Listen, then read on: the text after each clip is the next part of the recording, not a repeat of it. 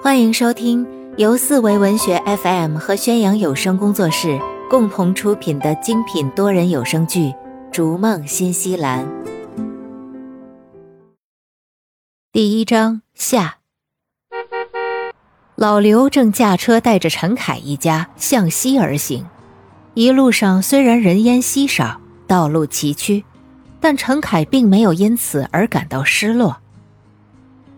也许是因为初来乍到，被新西兰的自然美景和异国他乡的风土人情所吸引，心情不免有些激动。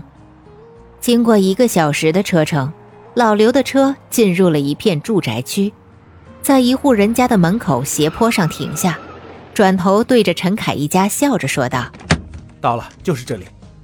屋主呢，也是我们 QQ 群里的，来了有两年了。走。”我帮你们搬行李。哎呀，谢谢了，辛苦你了，刘大哥。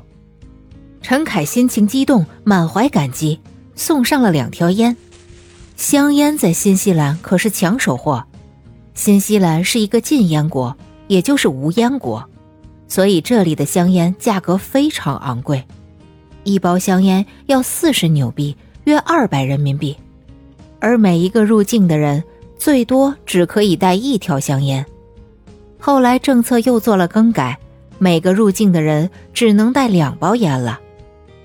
老刘热心帮忙接送陈凯一家，其实主要也是为了这两条香烟。下车一看，这是一个建立在斜坡上、占地约三百平方米的木质 house，房子有些古老，传统的英式建筑风格，据说是一九五零年建的。整个房子的土地有七百平方米，当时的售价是六十五万纽币。斜坡上的一楼是砖墙，漆成了白色；二楼是木头墙，漆成了褐色。黑色的砖瓦在蓝天白云的背景衬托下，显得轮廓分明。虽然称不上是什么庄园豪宅，但也算是一个经济实惠的小别墅。陈凯一家下车时，突然感觉到了一丝凄凉。虽然周围独立的别墅不少，但看不到一个人影，而且头顶上还有电线杆，感觉像个落后的农村。难道这就是新西兰吗？唯一可以感叹的就是天色不错，蓝天白云，微风徐徐，空气清新，温暖适宜。刚刚出国落地的人不免心情激动，感时新鲜，对周围的事物也没有概念。陈凯一家经老刘的引荐认识了屋主老李。见面寒暄了几句后，老李就开始吹嘘新西兰的制度优势和自己的生意兴隆。我来新西兰已经快两年了，也是创业移民，生意一直都很稳定。再过几个月，应该就可以拿到绿卡了。在新西兰，只要你好好开公司，按移民局的要求执行你自己的商业计划书，把事情做好了，拿绿卡应该是没有问题的。老李说话成熟稳重，短短的几句经验之谈，给了陈凯极大的安慰。后来才知道，老李开的只不过是个杂货店。平时修修电脑，做一些投机倒把、倒买倒卖的事情，混个日子罢了。自己的房子一共四个房间，把三个房间都出租了，最后把车库都改成了房间出租，为了还房贷。平时也不见踪影，搞得就像做大生意的人一样。其实白天在店里看店，晚上去餐馆打工，老婆留守在家。接送孩子，照看租户。当老李带着陈凯一家来到之前谈好一千五百纽币一个月的出租房时，惊奇的发现这是一个在后院的车库，用石膏板隔出的房间，一室一厅，一卫一浴。正当陈太太疑惑万分、心情郁闷之时，老刘却笑着说道：“哈哈，在这里呀，都这么住的。”车库改成出租房，宽敞、便宜、实惠。陈太太走进这个车库改的出租房里，不到十平米的一室一厅，虽然里面有一张床和一个写字台，但是弥漫着浓浓的油漆味儿，貌似刚刚装修完不久。这油漆味太重了，刚刚刷完吧？这样没法住人，对人身体不健康，小孩子会生病的。陈太太走出车库，一脸懊恼抱怨道，而老刘却笑着说道：“没事的，没事的。”这都是环保油漆，对身体无害。你要是现在不住，你去哪里找房子？这周围可没有房子出租，我也没时间再带你们去找房子了。先住下吧，回头对周围环境熟悉了再搬不迟。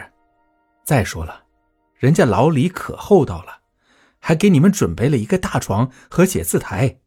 你要知道，在新西兰租房子可是不带任何家具的。尽管这话听上去让人很不舒服，明摆着就是人生地不熟，谅你也没办法。眼看天色已晚，陈凯一家也只好无奈的住下，交了两周的定金。出国前就听人说，在国外，大多数中国人只会坑害中国人，果真如此。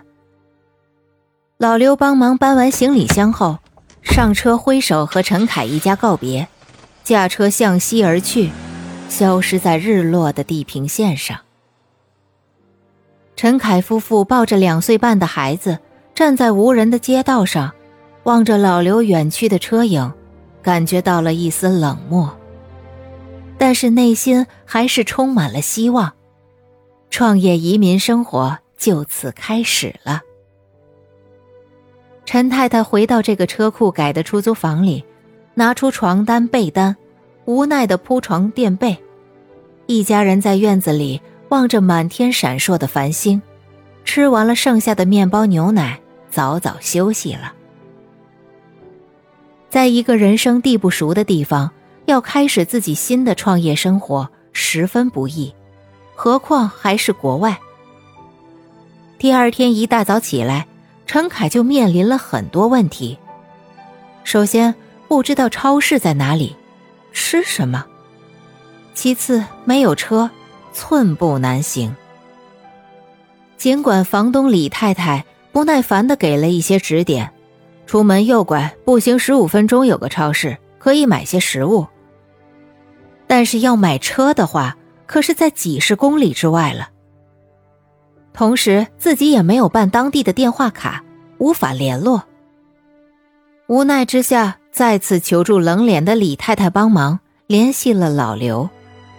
老刘很快就来了，而且心情愉快，带着陈凯去办了电话卡，然后去了一家二手车行，在他的建议下，先随便买一辆小车开，等以后考出了驾照，再换个好点的车。这些对于一个刚到新西兰、人生地不熟的人，别无选择。最后。陈凯掏了六千五百纽币，买下了一辆七年旧的马自达 Demo 开走。虽然是辆小破车，但不管怎么说，总算是有了脚，可以自由的出行，不用再麻烦老刘了。后来才知道，老刘从中提成了一千五百纽币，陈凯被狠狠的宰了一刀。本集已播讲完毕，下集更精彩。